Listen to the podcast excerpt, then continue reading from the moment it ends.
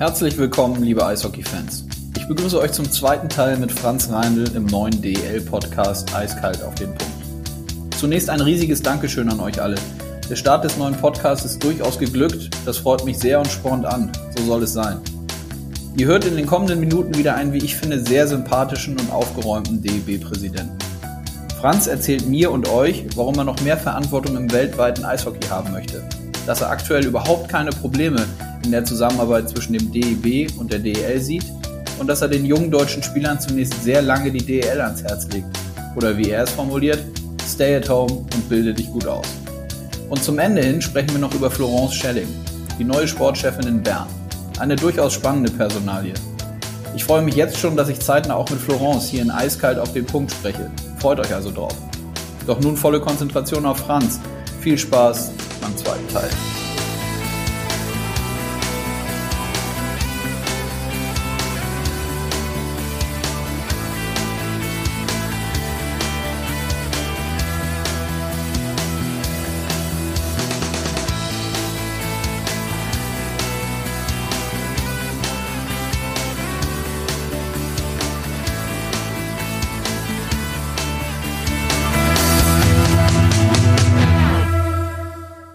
Nun, ähm, dann kommen wir zum nächsten Themenblock äh, vom, vom DEB und vom deutschen Eishockey mal äh, wirklich Blick auf, auf den Weltverband, deine Kandidatur. Wir können ja den Zuhörerinnen und Zuhörern, den Eishockey-Fans vielleicht nicht so, aber im Idealfall gibt es ja auch Leute, die diesen Podcast dann hören, die nicht so tief drin sind im Eishockey. Ähm, es ist so, dass du für ein Präsidentenamt kandidiert, kandidierst für ähm, beim, beim Weltverband kannst du uns kurz einen Einblick geben, wie da der aktuelle Stand ist, wie auch so ein Entscheidungsprozess abläuft? Ja, zunächst mal ja muss man davon so ausgehen, das IHF ne? Council, das ist der Vorstand, äh, da, da, sind, da bin ich momentan ja drin, bin 2016 äh, mit der höchsten Stimmenzahl gewählt worden und die Arbeit im Council macht mir extrem Spaß international in den Komitees, in denen ich tätig bin, zum Beispiel im Sportkomitee, im Koordinationskomitee, der dann mit den Ligen und den Clubs, äh, mit, den, mit den Verbänden äh, versucht, die Dinge zu regeln, äh, mit der NHL zu verhandeln, was Peking betrifft und so weiter. Das macht mir extrem Spaß. Bin auch Vizepräsident in der Champions League durch diese, durch diese Tätigkeit im Council und äh, dadurch ist man auch viel international unterwegs als Chairman, als, als, als Leiter von Turnieren, Weltmeisterschaften auf der ganzen Welt. Und das macht mir extrem Spaß. Und für diese Position, da stehen jetzt die Wahlen an in, in 2020, im September normalerweise in, in, äh, in St. Petersburg beim IHF äh, General Congress nennt sich der und äh, Halbjahreskongress. Und dort bewerben möchte ich mich gerne wieder zur Verfügung stellen und meinen Service anbieten. Ich würde mich auch gegebenenfalls für höhere Aufgaben äh, bewerben. Das habe ich aber noch nicht gemacht. Und da äh, sondiere ich momentan äh, auf der ganzen Welt das Feedback. Wie sehen das die anderen? Welche Nöte haben sie? Und das müssen wir abstimmen. Aber dass ich für das Council kandidieren werde, ist klar.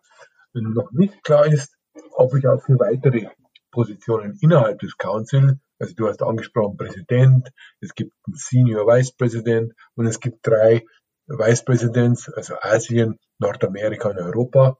Und dann gibt es das normale, sogenannte normale Council-Mitglied, äh, das ich jetzt momentan auch bin. Und dann darüber hinaus gibt es eben die anderen Positionen. Und da ist die Entscheidung noch nicht gefallen, ob man sich für diese Position bewirbt. Ich werde mich auf alle Fälle fürs Council bewerben und habe mich auch mit der DEL mit der DL2 und den Vereinen in Deutschland, aber natürlich auch mit dem Deutschen Olympischen Sportbund, dem BMI, bereits davon abgesprochen, bereits abgesprochen. Und mein Verband, der Deutsche Eishockeybund und äh, mein Präsidium, meine Kollegen haben mich bereits nominiert und die offizielle, äh, die offizielle Nominierung muss auch schriftlich natürlich geschehen. Das ist bereits bei uns passiert, aber wir müssen es nur noch versenden an den Verband und dort ist die Frist 1.6.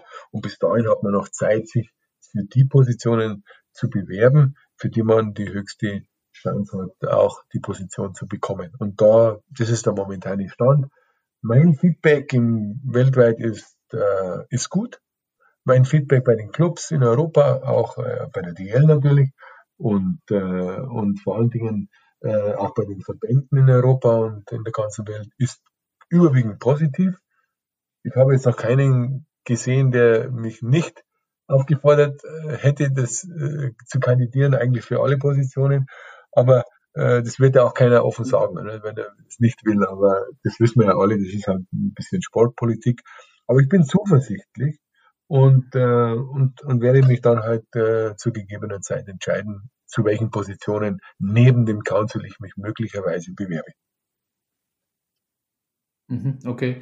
Du sprichst diese Sportpolitik an. Also höchstwahrscheinlich, ohne dass wir da jetzt zu tief einsteigen, aber ist es schon eher mehr Sportpolitik als weniger, oder? Also das kann man doch schon sagen. Da sind ja sicherlich, wie immer bei solchen Themen, diverse Interessen und wenn nicht auch Strömungen, die man, das hast du ja auch jetzt eben eingangs angesprochen, die man sich ja genau angucken muss und ausloten muss, um selber auch irgendwie zu der Entscheidung zu kommen, zu sagen, ja, es macht Sinn, überhaupt für noch höhere Aufgaben äh, genau, den so ist es, zu werfen ja. Es gibt nicht. Strömungen, aber äh, weißt du, ich bin halt Sportler und ich sehe das eigentlich relativ klar.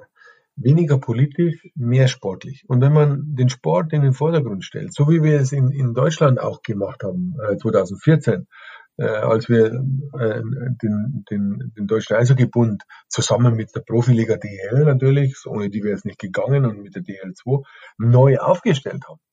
Äh, das haben wir ja nur geschafft, weil wir den Familientisch größer gemacht haben, alle, alle dort Platz nehmen und das gleiche essen und das gleiche trinken und das, jeder hat die, hat die gleiche Stimme und da sind wir plötzlich als Eishockey stark geworden. Und das Gleiche kann man auf Welteishockey äh, transportieren.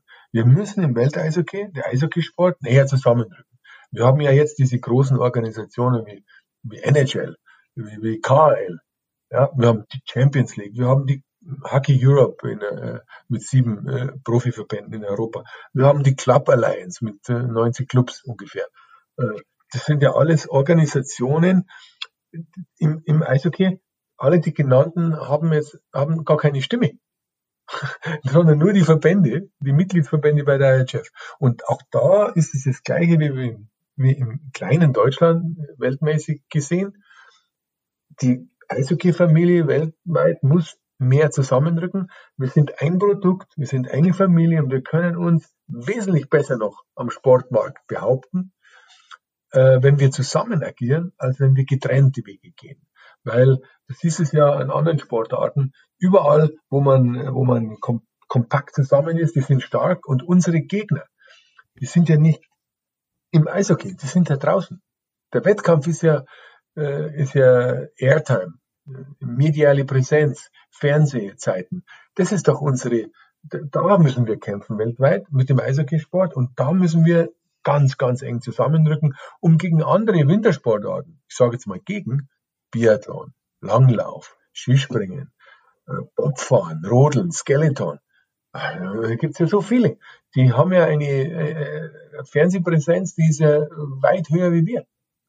Und da können wir, da müssen wir uns, mit denen müssen wir uns anlegen. Und das können wir nur, wenn wir, wenn wir zusammenstehen. Und daran glaube ich ganz fest. Und dies, wenn man das so vorbringt, na, dann kriegt jeder das Feuer auch und und dann sagen sie, ja, das stimmt, da hast recht. Da sind wir dabei.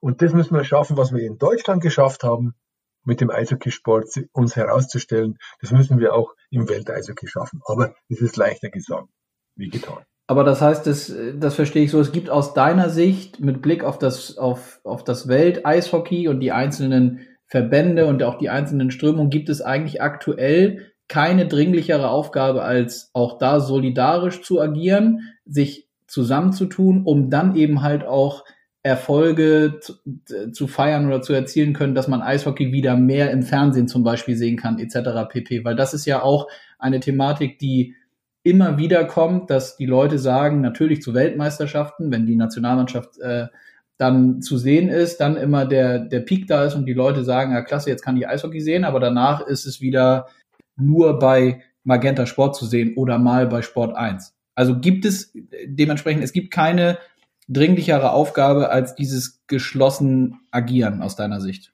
So, genau so ist es, Konstantin, du hast es sehr gut zusammengefasst. Mit zwei Wörtern Koordination und Balance.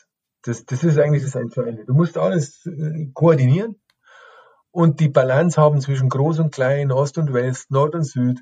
Das muss man halt schaffen. Und äh, das ist das, um was es eigentlich in Zukunft geht. Und wenn wir als Eishockey-Sport nicht nur national, wie wir es tun, sondern auch international uns mehr zusammen raufen, dann werden wir noch größere Erfolge haben. Denn unser Sport ist nun mal der beste, den es gibt.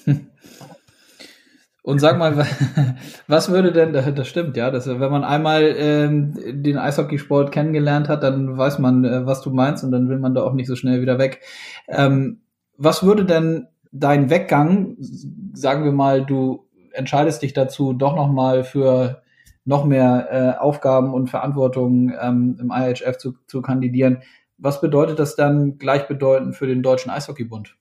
Ja, wir haben natürlich im Präsidium und auch, äh, auch im, im DL, im DIB-Direktorat darüber gesprochen und wenn es so käme, dann muss man halt Lösungen finden. Aber es gibt doch genügend gute Leute, die, die dann in die Bresche springen und äh, also da hätte jetzt, wenn wir jetzt nicht bange vor der Zukunft.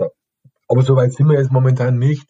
Und äh, wir, haben, wir haben wirklich extrem gute äh, Leader in Deutschland, wenn ich nur an, an Jürgen Arnold denke oder Daniel Hopp oder äh, ja, es gibt ja andere auch noch, aber das, das sind doch Figuren, die sagen, Mensch, die stehen fürs Eishockey, die bringen die Menschen zusammen und da werden wir dann schon Lösungen finden. Ja, und den einen oder anderen Namen, was den DEB angeht, den hast du ja dem, hier am Anfang oder jetzt während der Folge auch schon gesagt. Also da gibt's ja in der Tat ein paar Leute, die das höchstwahrscheinlich dann auch aus deiner Sicht äh, ausfüllen könnten, wenn du dann wirklich eines Tages nicht mehr so stark beim DEB bist, wie du es aktuell noch bist. Ja, ich bin überzeugt, dass wir das schaffen werden. Sag, wenn wir nochmal auf die DEL als Liga gucken, wo siehst du die aktuell, und damit meine ich jetzt nicht jetzt gerade aktuell, aber wenn man sich das Sportliche so anguckt, wo siehst du die DEL im Vergleich auch zu anderen Ligen, zum Beispiel der, der Schweiz oder Österreich? Wo stehen wir da? Also ich denke, dass sich die DEL in den letzten Jahren äh, wirklich extrem gut entwickelt hat äh, und, und, und stabil ist. Ja. Also äh, bis, bis heute, ja. Und äh, äh, die DEL hat sich in den letzten Jahren wahnsinnig stabilisiert, ist wesentlich attraktiver geworden, ausgeglichen und bietet einen großartigen Sport. Und das färbt natürlich auch auf die Nationalmannschaft ab. Und wir hätten ja niemals die Silbermedaille gewinnen können in Pyeongchang, wenn sich die DL nicht so entwickelt hätte. Das muss man halt einfach so, so sehen. Deswegen, deswegen ist die Nationalmannschaft ist das Spiegelbild des, des nationalen Eishockeys. Das ist so, auch wenn manche unserer Spieler dann in Nordamerika spielen, sind es ja doch deutsche Spieler und, äh, und bleiben deutsche Spieler, die, die aus einem deutschen Club irgendwo kommen und eben diese Karriere in der NHL machen. Aber die, die EL hat sich super entwickelt. Wir müssen halt jetzt auch dranbleiben und das machen ja die Clubs. Wir müssen den nächsten Schritt gehen. Wir haben wesentlich mehr deutsche Spieler jetzt, vielleicht den einen oder anderen mehr verpflichten, äh, mehr jüngere Leute, aber das ist ja der, der normale Trend, den wir brauchen. Und die, die Liga, die Liga äh, spielt in Europa eine große Rolle, ist anerkannt im Ausland wie, wie nie. Also das sieht man ja auch den, an den Erfolgen in der Champions League, die wir in den äh, letzten Jahren auch hatten, besonders mit, mit München im Finale, das war doch überragend. Und nein, Deutschland hat, die Liga hat einen hervorragenden Namen, wird auch bei den Spielern so gesehen, seriös, zahlen die Gehälter pünktlich, äh, haben super Strukturen, sind professionell aufgestellt. Also da können wir uns im internationalen Geschäft sehen lassen. Ich würde jetzt äh, Abstand nehmen von einer Einstufung in äh, sagen wir mal eins bis sieben oder acht. Äh, das würde ich jetzt mal Abstand nehmen, weil man das nicht vergleichen kann. Weil jede Liga hat auch seine Besonderheit. Und wir in Deutschland, wir stehen gut da und die Erfolge der Nationalmannschaft geben dem Weg recht. Und ich bin stolz darauf, dass ich ein Teil des Ganzen sein darf und äh, dass die DL so mit der Nationalmannschaft mitzieht. Das war ja in den früheren Jahren nicht so. Heute ist ja erkannt von allen, dass die Nationalmannschaft eben das Spiegelbild ist und das Zugpferd auch für die, für die Liga. Und da kann auch die Liga stolz sein.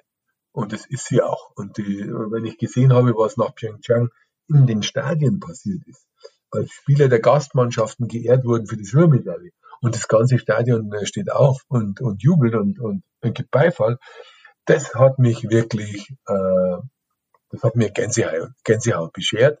Und es war so toll zu spüren, wie die Fans über den eigenen Tellerrand springen und, und auch Spieler der Gastmannschaft äh, einen vollen Beifall geben.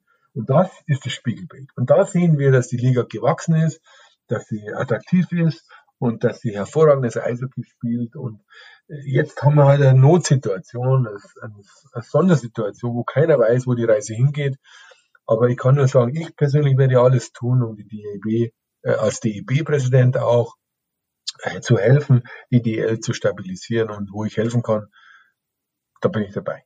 Nun sagt der ein oder andere, äh, dass das in der Vergangenheit, was die Zusammenarbeit zwischen DEB und DEL angeht, vielleicht nicht immer so optimal war, wie es jetzt gerade der Fall ist. Du hast da eben auch ähm, Sachen angesprochen.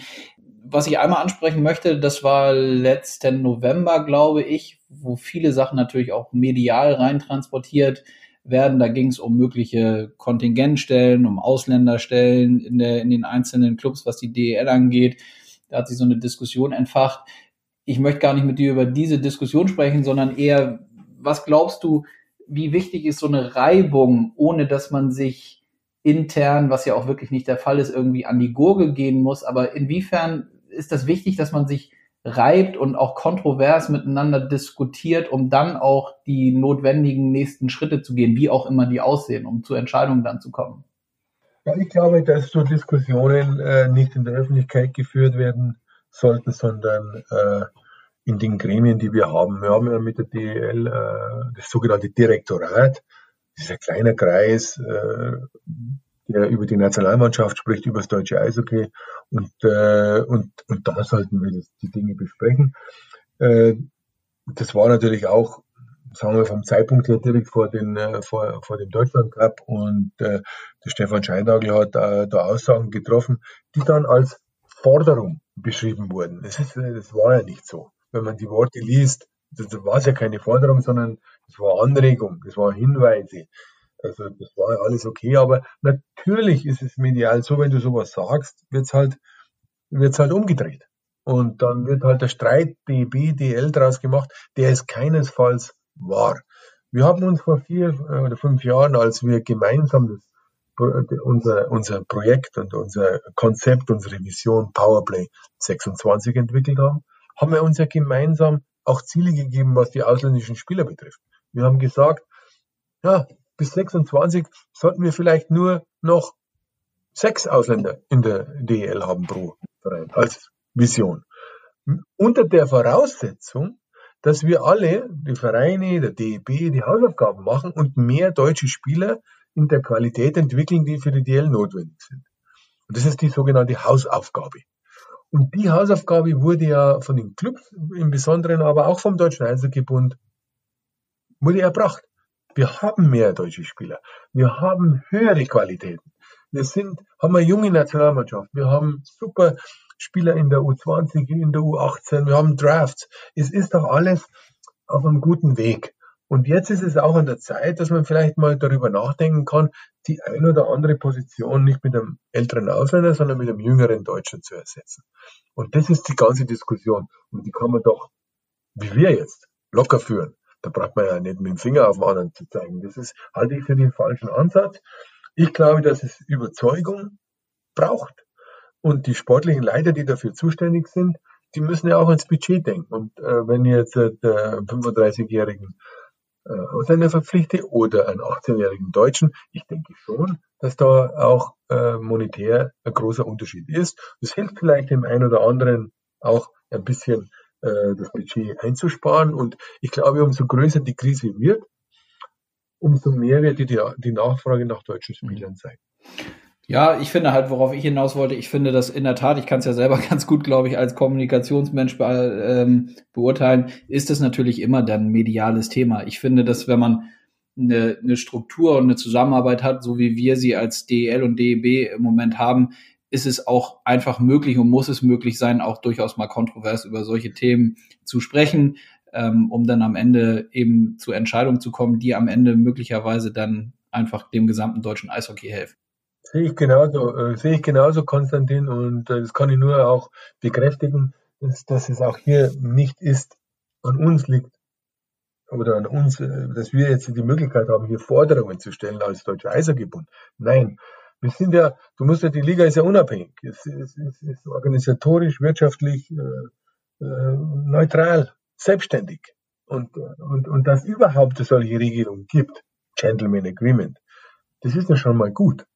Und deswegen äh, hundertprozentige Zustimmung. Wir müssen weiter unsere Hausaufgaben machen und die Spieler müssen sich weiter verbessern, wettkampffähig sein, nicht nur deutsch sein, sondern auch wettkampffähig. Und dann werden sie auch genommen habe ich überhaupt keine Sorge. Der Wettkampf entscheidet.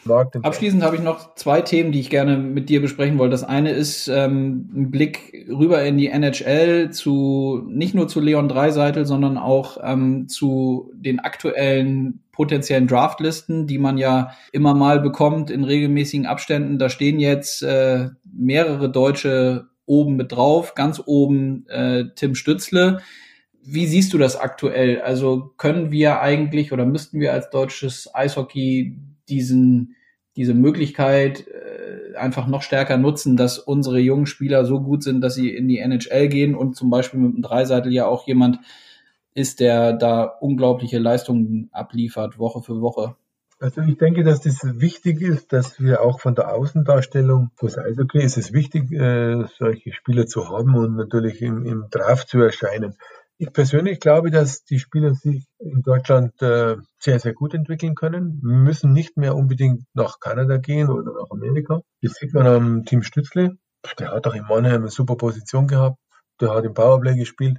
Ja, wenn er da irgendwo in der American Hockey League äh, oder in irgendeiner äh, Juniorenliga rumhaut, würde ich jetzt mal sagen, da weiß nicht, ob der dann die Entwicklung gemacht hätte. Also da können wir schon mhm. auch ein bisschen Selbstvertrauen haben.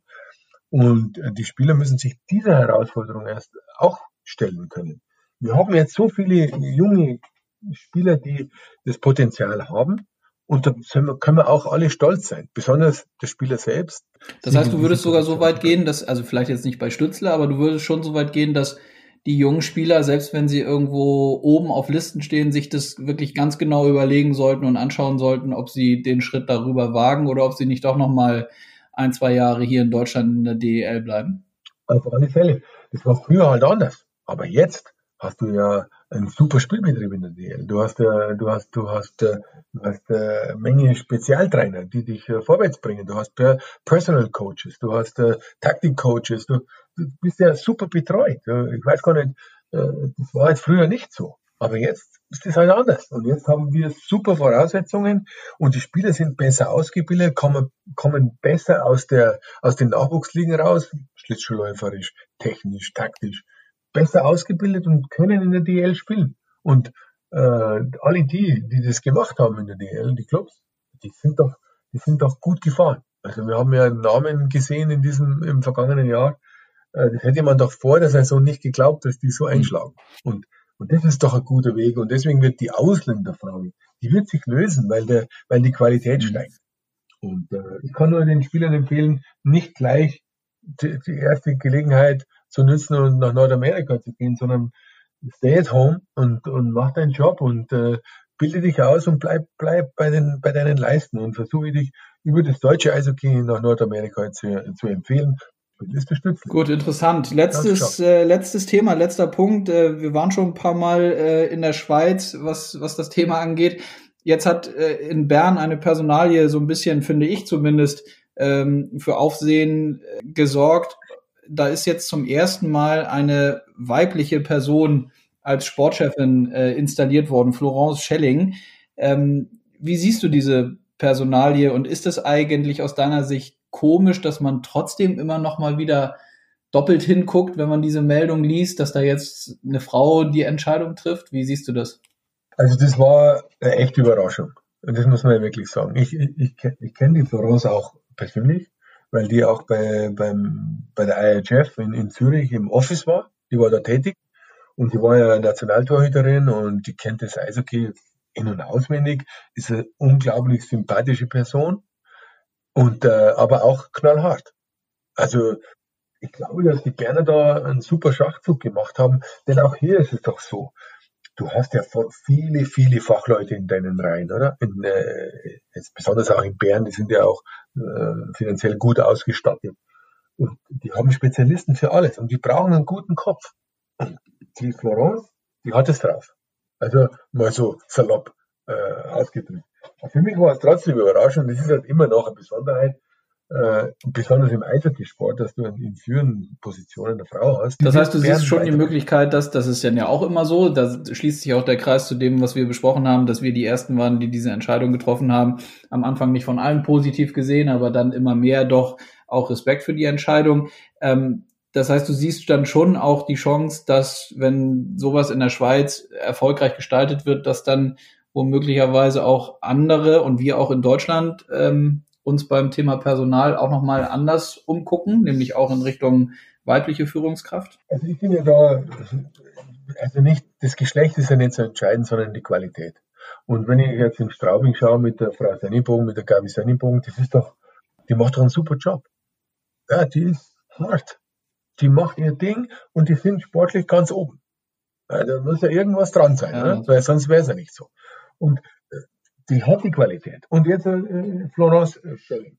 Mal schauen, wie sie Bern, äh, die waren jetzt, haben jetzt ein bisschen Schwierigkeiten gehabt, ob die die vorwärts bringt. Ich, ich glaube es schon, dass sie es drauf hat. Aber dann muss man halt schauen, gibt es in Deutschland weitere Personen, die die, äh, die Qualität haben. Wir in DEB zum Beispiel haben Julia Kraunke, äh, frühere Torhüterin, die bei uns die Teammanagement, äh, hauptamtlich die Teammanagement-Aufgaben aller Nationalmannschaften betreut, die haben ja auch in die Position gegeben. Das ist, da, da, hat sie viel mit Männern zu tun, aber die macht es gut. Es gibt schon immer wieder äh, Frauen, die das drauf haben, im Männersport sich zu behaupten. Und die drei genannten jetzt sind so Personen, die das, die das gut machen der mehrere. Sehr gut, lieber Franz. Dann äh, gucke ich hier auf unsere Timeline. Wir haben äh, eine Stunde gemeinsam miteinander gesprochen über, wie ich finde, durchaus alle Themen oder möglichst viele Themen, die, die aktuell so uns und, und die Eishockeywelt bewegen und hoffentlich auch die Eishockey-Fans. Von meiner Seite vielen, vielen Dank, dass du dir die Zeit genommen hast, hier die, die Auftaktfolge mit mir aufzunehmen von dem DL-Podcast. Ich äh, wünsche dir alles Gute, bleib vor allem gesund und wir hören uns sicherlich die nächsten Tage. Also, bis bald. Ja, herzlichen Dank, Konstantin. Hat riesen Spaß gemacht. Fragen waren gut und du hast mir, du hast mich nicht einmal unterbrochen. Das ist mir noch nie passiert beim Interview.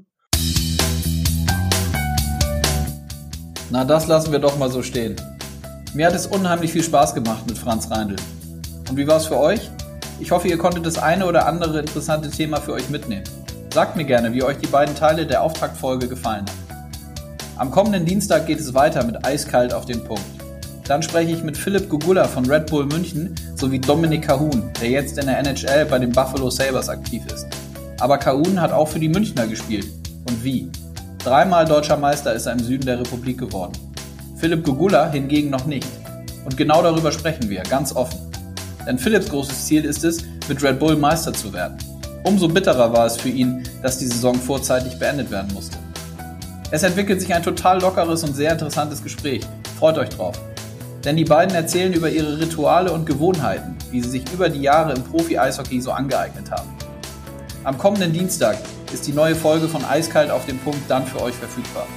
Verpasst es nicht und abonniert euch jede Episode durch einen Klick auf euren Podcast-Plattformen, zum Beispiel Apple Podcast oder Spotify.